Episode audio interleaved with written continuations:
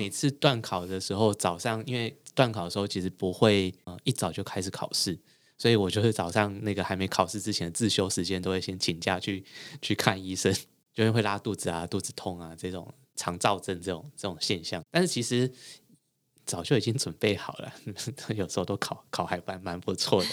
但是其实就是但是穷紧张。你现在收听的是 Q B 的下班闲聊。哎，你下班了吧？聊一下啊。欢迎收听今天的 Q B 下班闲聊，我是 Q B。今天来了一个好久不见的老朋友，让我们欢迎今天的主角皮博士。Hello，大家好久不见。你是超前面，那时候二零一九年开始的时候，我记得那时候就有找你，在一个就是小树屋的狭小空间里面组装两只麦克风，然后我们就坐着这样录。那时候也没有什么主题，真的就是下班闲聊，对，就真的下班闲聊，然后把不能播的地方卡掉而已，不能这么嬉皮笑脸，我要有点正式的来采访你。好，要要继续隐姓埋名。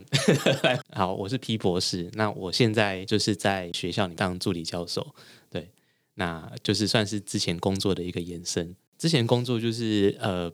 博士毕业之后开始做博士研究员的工作。博士研究员的工作其实它算是一个对未来要找教职也好，或是转入业界啊之前的一个全哨站或者是培训的过程。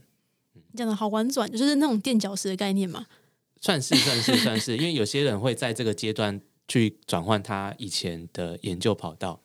对，然后或者是说去跟别的领域做结合。你这样听起来就是一个学霸的过程。通常不是这样嘛？你就你要听到一个人说，诶，他是博士，你就很容易联想到说，哦，他以前一定是从小就是那种学霸之路之类的。你觉得你是属于那那个类型吗？如果说是考试这种来定义说学霸的话，确实可能在小学、国中阶段还可以算是啦，但是高中的话，我读的学校跟班级是有能力分班的，所以就是跟你同校或是同班的同学，能力可能都跟你差不多，甚或甚至是比你强。所以在那个时候，其实一刚开始还蛮挫折的，那一阵子会有点不太适应，到后来就是觉得说要开始往自己的适性发展。所以你这么早就已经意识到要适性发展，因为一方面说，你说智力上比不过人家啊，体力上你说有没有办法熬夜？就是从一回家放学回家，然后再读到半夜两三点这种，诶，我好像没办法，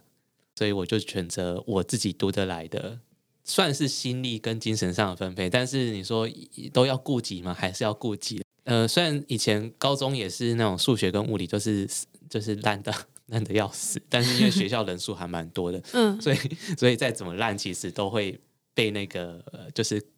那个你说一起加分加上 去，对，一个年级有一千多人，所以其实嗯嗯。再怎么烂都一定 踩过很多尸体。我分享一个故事好，因为我以前高中的时候，我们学校也是算是那种传统来讲，就是会比较既定印象说，就是非常升学为主的学校，进到里面的基本上都是，就像你讲，国小、国中真的就是所谓人家都说的学霸之类的吧。就是你可能以前会觉得说，哦，我第一名很厉害，然后就发现全部的第一名都在那边那种感觉。然后我记得最好笑的是，高中一年级一进去，然后我们班导师就讲了一件事情。他说：“你们进来之后，心态要学着自己要调整。你们以前可能都是以课业来讲，都是一颗闪亮的心，但是你要了解，你现在在星空里面，你永远不会那么亮。所以，当你发现自己没有那么亮的时候，不是你真的不亮，只是因为你在这个环境，所以不要太挫折。所以第一天就稍微有一点点警惕，然后可能是因为我的个性吧，最后的心态就觉得说，算了，真的只要及格就好，其他我真的没有太强求。”我觉得你们老师的这个告诫确实是还蛮蛮有帮助的，因为我们以前老师呃确实没有这样讲啊，但是我觉得这个我是有这样同样的体悟。对你说在星空里面吗？对，然后后来我们有一些有一科的老师，我们生物科老师就会也有讲类似的话，就是呃，他就每次都比喻说家里有一套百科全书，你给小朋友看，他总是会喜欢看特定那几本他喜欢嗯有兴趣的，那往他自己有兴趣的方向去发展。那你那时候有什么样的转机，或者是说怎样的事件发生，才让你心态上有这样的转变吗？就是说，从想要什么都做好，然后到告诉自己说事情发展。虽然说我刚说小学、国中的时候其实成绩还不错，可是因为那个时候会其实很容易给自己一些压力，心理上压力。呃，就是每次考试之前，我都要先去医院报到、诊所报到，尤其是国中的时候最严重。我就是每次断考的时候，早上因为断考的时候其实不会呃一早就开始考试，所以我就是早上那个还没考试之前的自修时间，都会先请假去去看医生，就是会拉肚子啊、肚子痛啊这种所谓肠燥症这种这种现象，然后就呃，但是其实早就已经准备好了，有时候都考考还蛮蛮不错的，但是其实就是那是穷紧张，嗯，对嗯啊，那个时候因为那些算是国中的科目都还可以应付的来啦，对，那高中的时候其实那个呃课程的资讯量其实是是暴增的，我觉得是暴增的。还有就是平时考的部分，我们会一次考两张考卷。你说一个科目吗？对，就是例如说数学好了，就是常常就是这样，数学或是英文课，我们老师都会呃一节课的考试之前，他就会带两份考卷来，然后就是两份考卷一堂课考完，考两张考卷，当然第一章会比较基础的，第二章就会比较进阶的，对啊，但是光是把那张基础的写完，就要花上一点时间了。那进阶的我每次可能就只能写到三分之一吧。就有点像是其实原本的一张考卷是别人一堂课考的量，可是你们要考了两张，而且还不同难度。对对对，你会觉得这样平时考考完之后，段考比较得心应手吗？段考的话，因为是全校出同样的对题目对对那当然可能基本分上就可以拿得到，但是像你说的，就是基本分的那个、嗯，的那个比例上，就当然会降比较低。反正总之，我就是那个是噩梦了。可是你说你国中的时候会肠燥症之类的，要到一个你真的愿意去心态去转变，有一个什么样的特别的事件吗？还是说自然而然就变成这样？算是自然而然啊。但是如果现在回想一下，其实就像刚刚你说的，就是你的高中老师跟你们讲的，就是你已经到到了一个星空，大家都一样亮。嗯，那我也是有这样认知，所以呢，我就一开始的时候就觉得说，不用去跟他们拼，不用跟这些同同学去拼。所以一开始就这样想，对，然后因为其实我们会有很明确，就是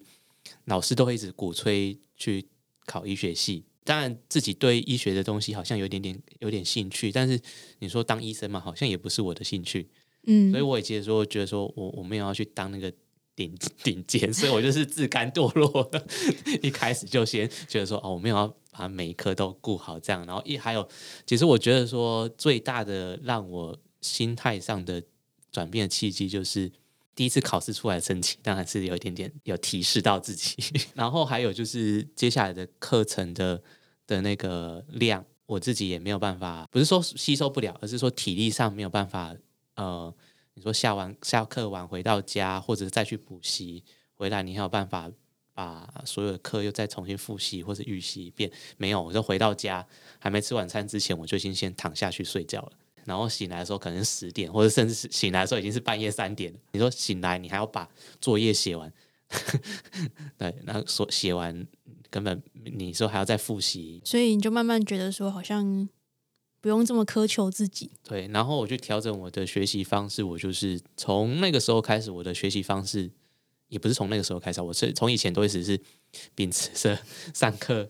要全神贯注的去去上去听，然后我这样回家不用花太多时间，或者是考试前不用再花很多时间把上课曾经不小心呃晃神过去的内容重新再学回来。那你那时候有补习吗？高中的时候只有补数学，但是也在周末补，光是平常课都已经承受不了，周末再补一个又是额外的压力啦。我觉得那个并不是让我精进的事情，而是是增加压力的事情。我就觉得说，其实如果以我以前学习的那一套方式来看的话，我觉得我没有必要再去补习班去上两次一样的课。理论上，这个学校的升学率呃是够的话，那那这些老师其实是有他教学一套技巧的。而且其实有一个现象，呃，其实我觉得在讨论那个爸妈让不让小孩补习这件事情的时候，我都觉得他是在我学习的现场上是一个一个假议题怎么说？啊，或者就是在我我以前学习的班级上，可能就是并不是被爸妈强迫的这件事情发生，而是呃去学校上课跟补习班，很多同学会择一去听。所以你说我可能假设我觉得我有补习，但我就可能上课就反而没有认真在听，对对因为他觉得我已经有补习了。对，那很多同学，我我观察到的现象，很多同学他呃补习班，而且补习班进度会比较快，补习班教的东西，补习班派的作业，他会很认真的在做，然后呃就是上上这门课，他就是在超前写补习班的作业了，或者超前补习班的进度，哎他们会在上课的时候写，对，因为因为其实高中还蛮自由的，高中它比较比较不像国中小学的时候，其实老师会盯很严啊，然后连作业都会要求很严格，会检查。不会，高中就就已经某种程度上都已经，你你要学多少，你要吸收多少，嗯老师都是让你自己决定的。就是不要太夸张，基本上老师们不会多说什么。对对，那所以就是班上我看到班上同学补习的，他们几乎就是呃以补习班的进度为主啦。嗯，对嗯对对，那那像我们要没有要补习的人，就是跟着老师的进度走。其实我还蛮心有戚戚焉的，因为我以前高中的时候也是属于那种完全没补习，我连一科都没有补。我还记得我我妈那时候问我说：“啊，同学都补习，那你不去补吗？”然后我就说：“那我可以不要吗？我不想补习。”然后我妈就回我说：“哦，好啊，那这样子我也省钱，那你就不要去好了。上个礼拜不是因为有台大经济系的学生”哦，我知道，那个呃系会长选举，然后政见的不当言论的事情，对对然后对，刚好有一个高中同学在他的脸书上回忆起高中班上的同学的一些 事迹。嗯，但是刚刚虽然我们讲在聊的是课业上的事情啊，对，对，那呃也刚好回忆到说以前的那种学习环境的的状况。进入到下一件我觉得蛮好玩的事情，是因为我们其实算是在我个人的第一份工作我们认识的。然后我记得那个时候开始有在聊的时候就，其实都有听你在讲说你以后想要走教职这件事情，然后你现在也的确做到了，算吧，助理教授也算是教职，是你原本想象的那种教职吗？是啊，是啊，就是在大学里面教书。现在基本的路就是呃从助理教授开始啊，确实就是往我自己想走的方向走了。我不会说是规划了，先有达到那个目标了，但是接下来又是一个新的时候、新的时期的开始。那你怎么会知道自己想要走教职这件事情？因为我觉得很多人是 OK，我念了这个科系，除非你的科系是真的比较不能说相对闭锁啦，就是说，比如说你今天念医学系好了，那可能百分之九十或是九十五、九十八、九十九都会去当医生。你是怎么样去找到说 OK，我想要走教这件事情？因为你的科系应该算是可以做事情比较多。对，但是就是没有没有所谓的刻板印象里面的既定职业。对啊，对啊，对啊，对，因为没有没有执照可以考，对。没有执照可以考，这样不会反而就是变成更更开放式的回答？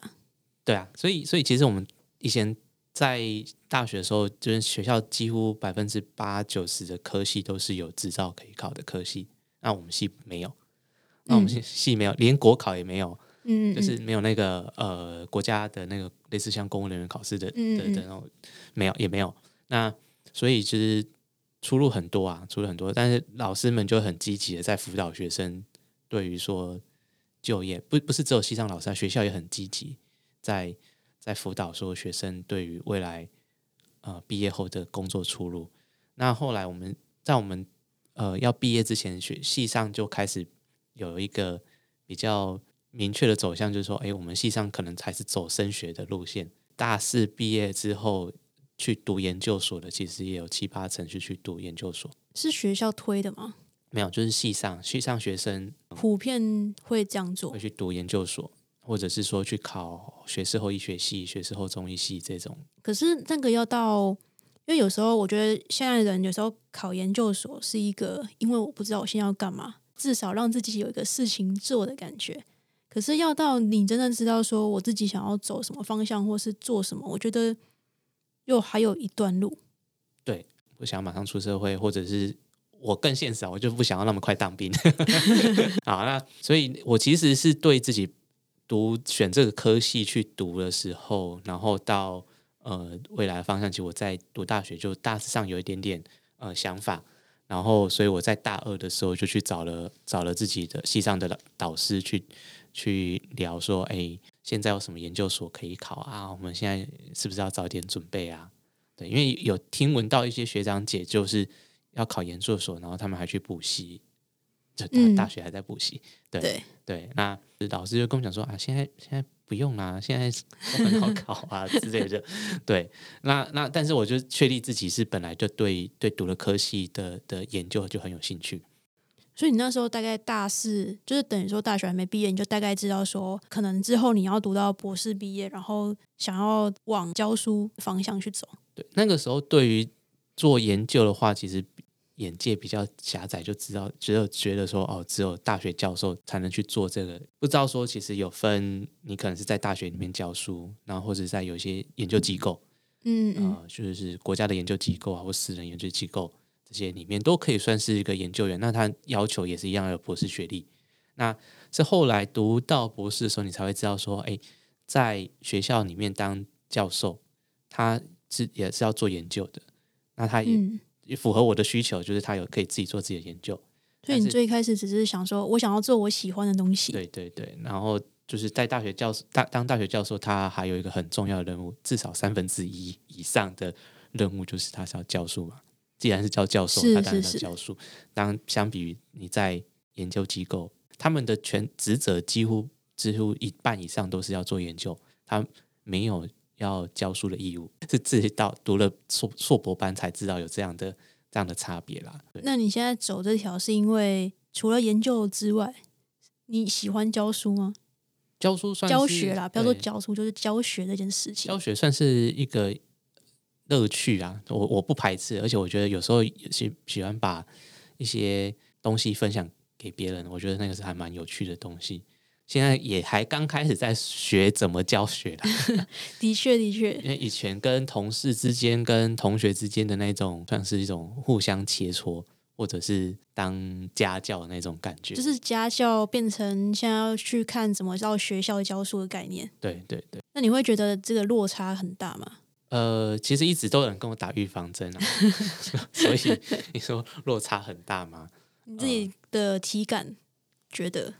跟跟跟想象中就是不会差异太大，那但是说你说性质上当然是差别很大了。那你觉得差别最大的地方在哪？一个是活的，一个是死的。活的死人是那个那个眼神，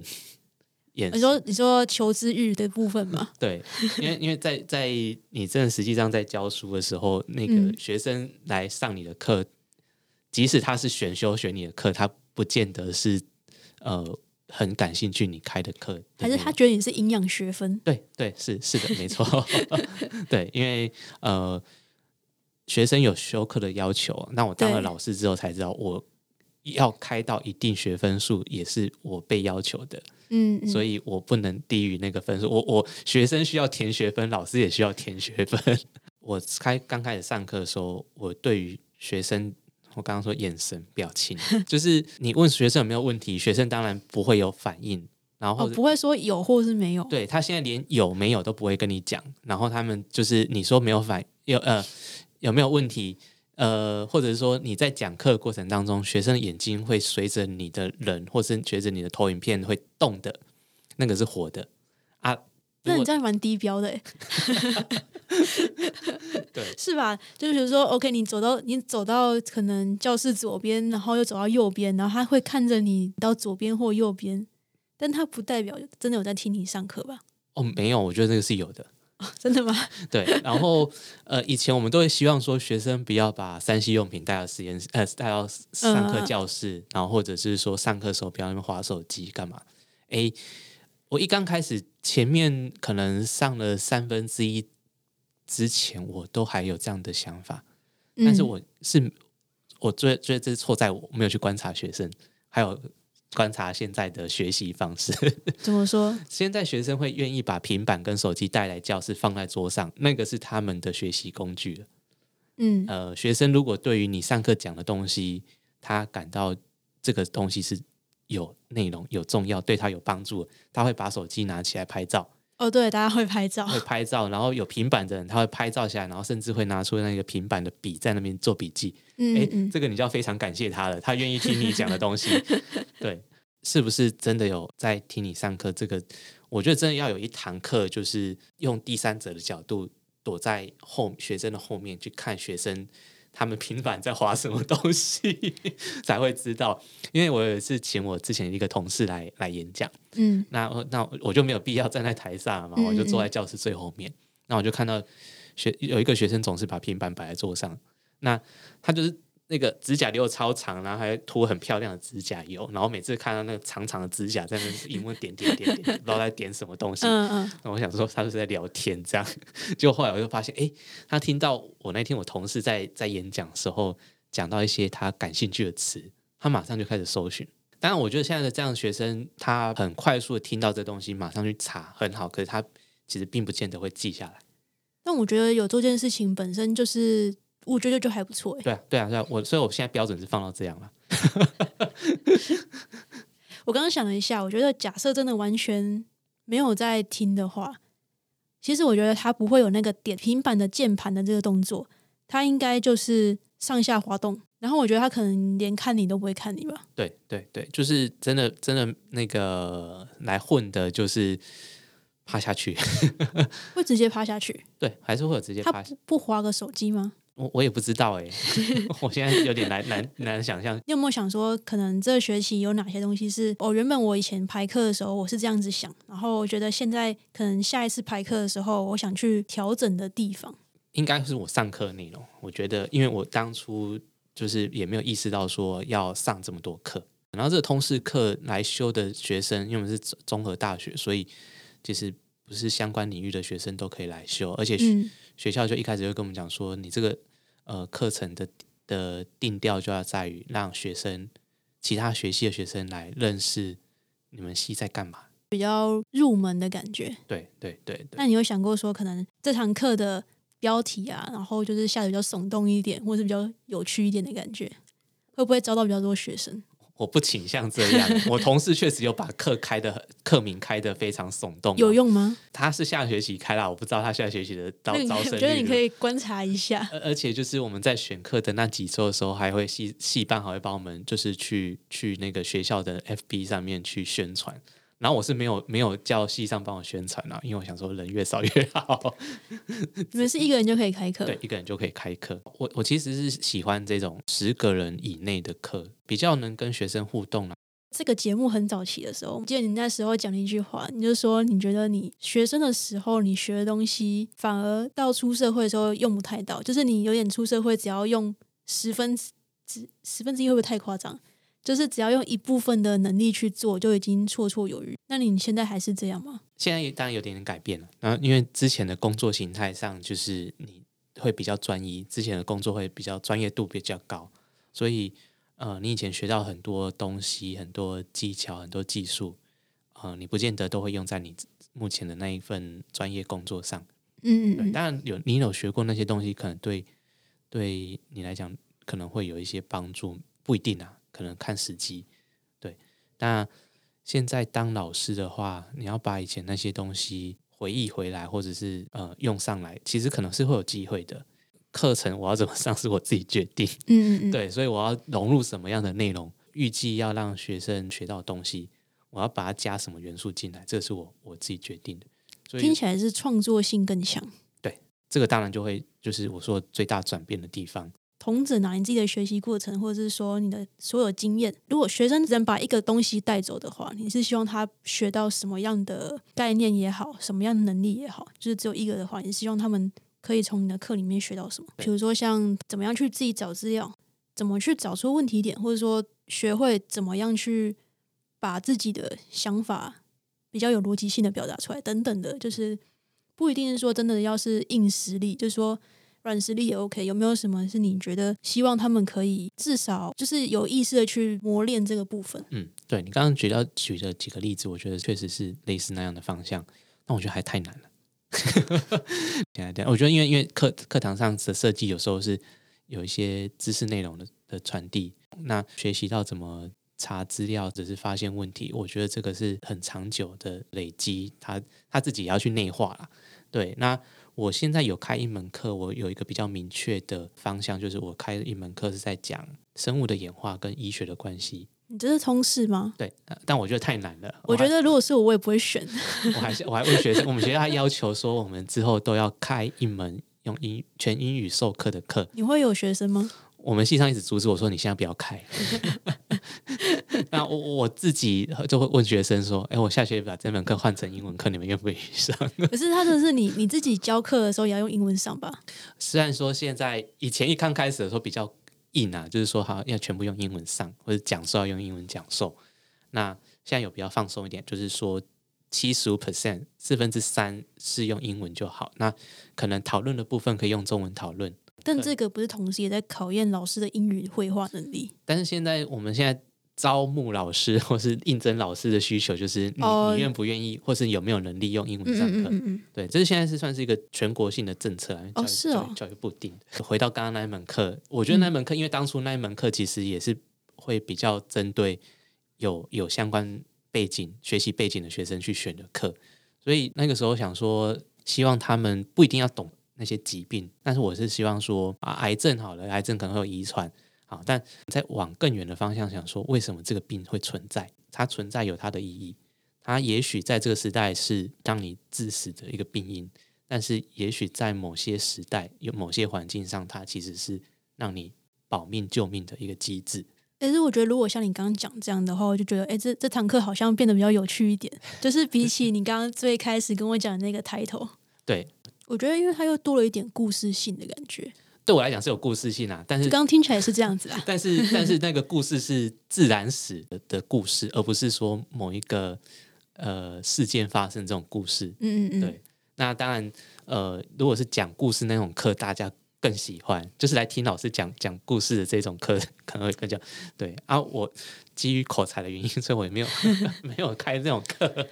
我每次有在里面举个例例子，像我们之前录过的一些节目。